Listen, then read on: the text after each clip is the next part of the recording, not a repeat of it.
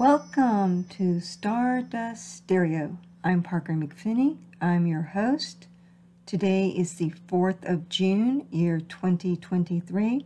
Today I'm going to speak about Venus entering Leo, which it will do so on June 5th, tomorrow at 6:46 a.m. Pacific Daylight Time. Venus will spend an enormous amount of time in the zodiac sign of Leo. It will stay in Leo until October 9th. Part of this period, it will be retrograde. So, this is a really special Venus entering Leo time. Leo is the big heart. When it is in Venus, it is the big love heart, the golden heart, noble. It can show an expression of the clown. It can show romance over the top. Appearances are important to Venus in Leo. It's not just good enough to put first class things in the gift box. The appearance of the gift box is also part of the giving because that shows the love and heart effort that has put into presenting the beloved with something that not only contains a special gift, but also reflects how much effort and care has been applied and how the presentation has been done. When we think of Venus in Leo, the Oscars is a perfect analogy.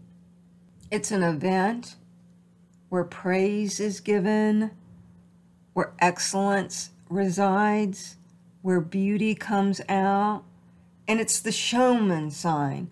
Venus in Leo is very much about doing the tap dance with a smile you will not find another placement that is more warm hearted, fun loving, and craves drama and excitement. When a person has Venus in Leo in their birth chart, if it's not afflicted, you are in the presence of somebody that truly embraces the joyfulness of life that has a high value, Venus being values, on shining. Because Leo is the big heart, but it's also sunshine. So we could say, let your heart shine. And ultimately, it also can be expressed as a little bit of the show off, clownish behavior. It's very youthful because when we think of Leo, that is the childlike energy, and it's in the placement of Venus, love, values, worth. So a great importance is put on embracing a certain playfulness. It's also an extremely generous sign. It's noble energy, and Venus in Leo is very much about your personal self expression. It's graceful, artistic, and it's about the personal creativity that comes out of your heart. High standards in fashion and beauty are always in accord with this placement. There's a grandness, and because Leo is, of course, the icon is the lion or lioness, very much regal with integrity. It's a fixed sign and it's fire. So it's very powerful. I think of it as your heart is your biggest treasure and how you express love. When the sun, which currently is in Gemini, is linked with this, which it naturally will be, because it's a subtone, because Leo's depositor is the sun. So, whenever the sun changes signs between now and October, we will not only get Venus and Leo vibration, over the top, fantastic love, romance, 10 bouquets of flowers, you know, beautiful gifts done with utmost care from our loved ones. They can be handmade. They don't have to come from Tiffany's. It's all about showering those you love and yourself with examples of how you love yourself. And that's not just about things, that's also about how you shower yourself with love emotionally, how you shower yourself by feeding yourself well, holding your head high, good posture. So when the sun is in Gemini, that will be the subtone. Venus in Leo, subtone, sun in Gemini. So people will talk a lot about love, the meaning of love, how much they love you. It would be interesting as a little exercise to see how much you hear the words, I love you, while the sun is currently in Gemini. They'll probably come out not even with much thinking, automatic. And this period when the sun is in Gemini is as the depositor of Venus in Leo will be from June 5th until the 21st of June. So that's when we're going to see a lot of talk about love, writing about love, poetry, love for siblings, dual loves, torn between two loves. And that is not just applicable to people. It could be torn between two loves of a certain kind of expression. Do I do watercolor? Or do I do drawing? Do I do sculpture? Or fire blowing? You know, the duality that's evidence with Gemini. Gemini is always about the twins and the two views and the two possibilities. So with Venus in Leo and the Sun in Gemini, there can be two loves. There can be two physical loves, and there can be two also loves of a particular expression of that Venus in Leo. Novels about love, writings about love, and prenuptial agreements, too, with a lot of details. So then, June 22nd through July 23rd, the subtone is going to be Cancer because the sun will be in the zodiac placement of Cancer. So, Cancer Sun, Venus, and Leo. That is about protection. That's about security. That's about pouring your creative energy into protecting what you love, be it people, places, ideas, a certain level of indulgence in the finer things of life, the indulgence of incredibly good food presented in an absolutely awesome manner that brings joy to everybody sitting at that table. Then, July 24th through August 23rd, the subtone will be Leo. So it's going to be a Leo Leo period. Sun in Leo and Venus in Leo. And that is like shining expression and wow. And everything will be over the top. It will be absolutely over the top, maybe even a little bit too much. Visualize Elizabeth Taylor's jewelry collection or Liberace, you know, way big, big, lavish. And that's also a great time for parties celebration. And in a way, because we are now done with the pandemic and people need to play and the world has gotten so angry, we need to let off steam and have some fun, which is Leo in Venus's expertise. This period of July 24th through August 23rd is certainly going to be a celebration time frame. Then August 24th through September 23rd, the subtone is Virgo because the sun will be in Virgo. So we'll still have Venus in Leo and the sun will be in Virgo. However, Venus is retrograde at that point. Venus will turn retrograde on July 22nd. The previous subtone of Leo Leo will already start this Venus retrograde period, which I will talk about in a second. August 24th through September 23rd, details matter. Details of love and worth. Why are you worthy? Let me count the ways. Let me look at the refinement of excellence, beauty, taste. The taste is in the most subtle detail. So we go from a gaudy period, a possible gaudy period, if it's over the top, to even the polar opposite, which is refinement of beauty, simpleness in love, simpleness in worth.